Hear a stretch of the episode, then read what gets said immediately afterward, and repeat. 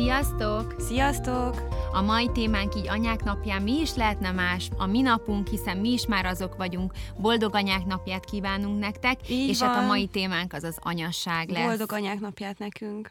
Ez a téma nem csak anyukáknak szól, hanem leendő anyukáknak, apukáknak, és akik még babavárás előtt állnak.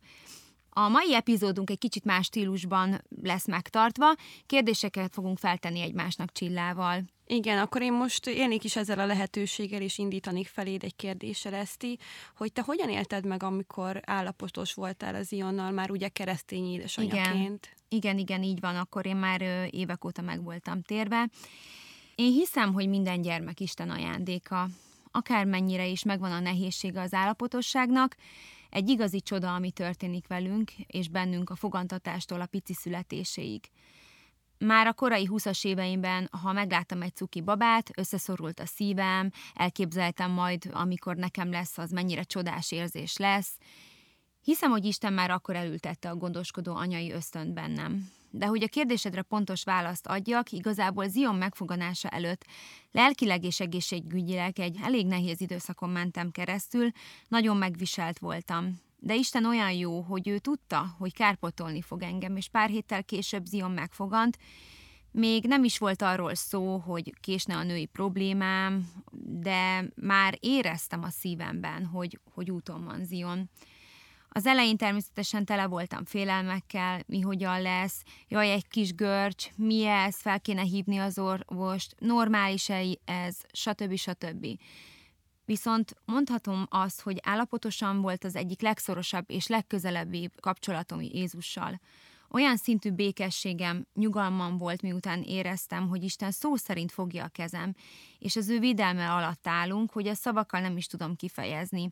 Egy csepp félelem vagy idegesség nem volt bennem a szülés előtt, alatt és utána sem. Valóban azt a közeli kapcsolatot éreztem Jézussal, amire az emberek vágynak. Mm, de jó. És akkor a kérdésem az felé Csilla, hogy te viszont azután tértél meg, ugye, hogy már a gyerekek megvoltak neked, ugye? Igen, igen, én nem voltam megtérve egyik terhességem alatt sem. Jóval a kisebbi gyermekem születése után tértem csak meg, és merítkeztem be. Persze nyilván előtte is azért a legjobb szándékaim mellett neveltem a gyermekeimet, de a gyakorlatba használva a Biblia alapigasságait egyébként én úgy gondolom, hogy sokkal könnyedebb időszakom lett volna, ha már akkor alkalmazom ezeket az ismereteket. De Egyébként biztos, hogy mindennek megvan az oka, és sosem késő változtatni magunkon, vagy az életünkön, és rátalálni arra az útra, amire igazából mindig is vágytunk. És hogyan oldod meg a mindennapokat két kisgyerekkel, ugye egyedülállóként? Nyilván szükséged van Isten segítségére és az Istennek a beavatkozására. Igen, Isten ö, teljesen a mindennapjaim részévé vált, nem csak a nehézségek idején, hanem hogyha jó dolgok történnek velem, akkor is hálát adok neki, és köszönetet mondok mindenért. Mert miután egyedül maradtam a gyerekekkel, tértem meg, és azt a sok terhet, amit eddig cipeltem, akkor tettem le, amikor megismertem Istent, és általa magamat is jobban. Vágytam arra legbelül a szívemben, hogy a gyerekeim ne apa nélkül nőjenek föl, de másik oldalról úgy megerősödtem, hogy amikor meghűkölve kérdezik tőlem, hogy hogy bírom két gyerekkel, most már azt válaszolom, hogy jól. Mert tényleg egységben vagyunk, megvan a rutinunk, tényleg úgy gondolom, hogy elég jól kilogisztikázok mindent, Persze a szüleim is segítenek sok mindenben, rájuk is támaszkodhatok, de tényleg boldogok vagyunk, és a gyerekeim visszajelzései is mindezt tükrözik, úgyhogy tényleg semmi okom a panaszkodásra. Az előző epizódban egyébként, amikor az ítélkezésről beszéltünk, nem hoztam fel ezt a példát, de most, hogy így eszembe jutott, mondom, most már ide is passzol, hogy egyébként én úgy érzem, hogy, hogy minket egyedülálló szülőket, mintha meg akarnának címkézni, ránk akarnak helyezni egy nyomást, pedig nem tudhatják, hogy milyen okból kerültünk olyan helyzetbe, amiben vagyunk. Mert lehet, hogy teljesen váratlan, rajtunk kívülálló okok miatt. És ezért szerintem soha senkit nem szabadna okolni vagy bántani emiatt. És úgy érzem egyébként így a saját példámon, hogy én sokkal szívesebben vagyok egyedül évekig, úgy, hogy közben teljes körűen helytállok mindenben, mint csak, hogy azért kapcsolatban legyek, mert a külvilág azt várja el tőlünk.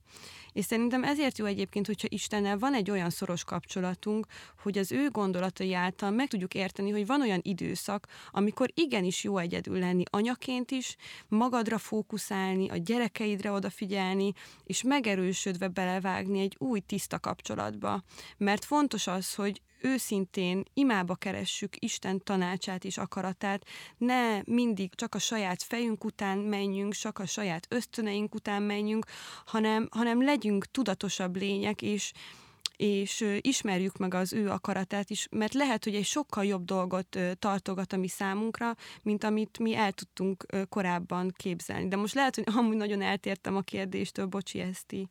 Nem, nem tértél el abszolút a, a kérdéstől, és szerintem igen, ez, hogy felfogod és elfogadod azt, hogy ö, Isten akarata a legjobb az életedre, akkor egy olyan megnyugvást ö, érzel utána így a szívedben, hogy tudod, hogy mindennek megvan a rendelt ideje, és, és tényleg egy nyugodt életet tudsz élni, mert tudod, hogy ő rendez mindent körülötted. Egyébként én így, mint barátnőd, és amióta ismerlek téged és a gyermekeidet, én úgy gondolom, hogy egy nagyon szép család vagytok, és nagyon szépen neveled őket, és egy óriási példa vagy, és, és lehetsz az egyedülálló édesanyáknak. De aranyos vagy, hogy most ezt mondod, remélem a kicsorduló könycseppet nem látják most a hallgatók, de ez nagyon jól esik.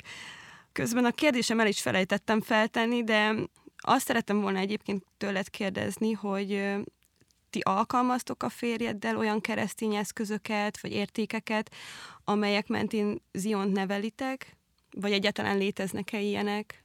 Igen, abszolút, és szerintem az egyik legfontosabb üzenet, amely a gyermekünknek átadhatunk, az az, hogy felelősséggel tartozunk a teremtett világért, mert ezt a világot Isten számunkra teremtette, ez a miénk, és nagyon fontos, hogy hogyan gondozzuk. Ugye nagyon fontos az is, hogy a testünket mivel tápláljuk, tehát hogy egészséges ételekkel. Így fontos, hogy a szellemünket is ugye táplálnunk kell igével, és fontos az, hogy, hogy törődnünk kell a, a, a teremtett világunkkal, és hogy hirdessük az evangéliumot. Ez fontos, hogy ezt továbbadjuk a gyermekeink számára.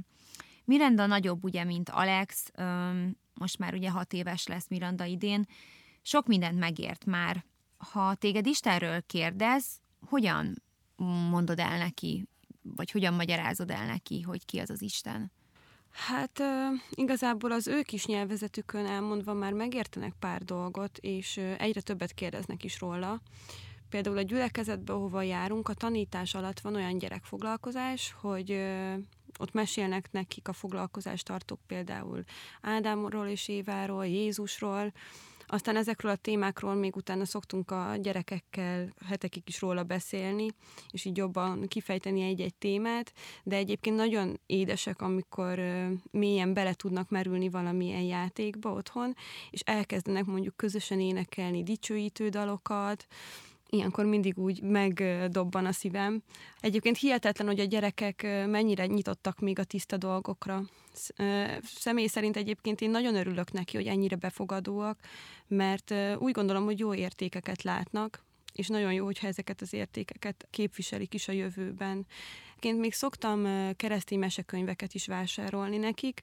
Egyébként vannak már megtanult ilyen kis szállóigéink, például az egyik kedvenc mesekönyvükből megtanultuk már, hogy minden napra egy jó tett, előzi a rossz kedvet. És akkor ezt így szoktuk így mondogatni. Ez nagyon cuki. Amúgy én is emlékszem, hogy ugye már mondtam a hallgatóinknak is, hogy én ugye kiskoromban már gyülekezetbe jártam anyukámmal, és emlékszem, hogy én is mindig jártam ilyen kis gyerek bibliaórákra, és hogy ott mindig így, ugye, tehát hogy a rajzolás, mindenféle ilyen kreatív foglalkozáshoz, tehát így, így kereszténységhez volt kötve, és volt gyermekbibliám is, és képzeld el, hogy azt az Ion megörökölte, úgyhogy, úgyhogy megvan, megvan jó, még a gyerekbibliám. Igen. Egyébként te már belegondoltál abba, hogy hogyan szeretnéd látni a Ziont a jövőben, amikor felnőtt lesz? Hát természetesen mind minden szülő, vagyis remélem minden szülő boldognak, és az a cél, hogy felnőtt korában azt érezze, hogy hálás nekünk mindazért, amit értetettünk, mert hogy tudja, hogy szeretetből cselekedtünk. amúgy pedig magabiztos, kiegyensúlyozott, sikeres felnőtt embert szeretnénk nevelni belőle, aki tudja, hogy ki az az Isten, és aki az ő útján jár. Ehhez meg kell teremtenünk számára a nyugodt, szeretetteljes, biztonságot nyújtó légkört, és a legfontosabb az ima, hogy mindig imában legyünk a gyermekünkért, imában legyetek a gyermekeitekért, és hálával az ő életükért. Nekem még annyi jutott eszembe így a végére, hogy én mindenképpen szeretném, hogyha gyerekeim azt az örökséget magukkal tudnák vinni, hogy, hogy egy ilyen generációs áldás tud ö, véghez menni az unokáink a dédunokáink is ilyen vízesésszerűen teljesen a családfán végigmenni, mert szerintem ez óriási érték, hogyha már egy család ezzel rendelkezik. Igen, igen, ez abszolút, ugye az én családom esetében már a, a nagyszüleim és az ő szüleik is keresztények voltak, és, és igen, mi is beszéltünk már erről anyukámmal, hogy, hogy, hogy ezek tényleg létező dolgok az, hogy nagyon sokat számít az, hogy már ők mondjuk megáldották a leendő unokáikat, és azoknak az unokáit, úgyhogy igen, ez fontos. Reméljük, hogy szeretettel fogadtátok ezt a kis rövid epizódunkat így anyák napjára. Legyen áldott napotok, és legyen áldott minden édesanyja. Igen, és köszönjük, hogy velünk voltatok. És hogyha bármilyen kérdésetek van, akkor az ígéretkukacgmail.com-ra nyugodtan küldjétek el, vagy az Instagramon, az ígéret oldalán öm, üzenetben, és mindenképpen szeretnénk, hogyha visszajeleznétek számunkra valahogyan, valamilyen úton, hogy hogyan tetszett ez az epizódunk. Köszönjük, hogy velünk tartottatok. Sziasztok! Sziasztok!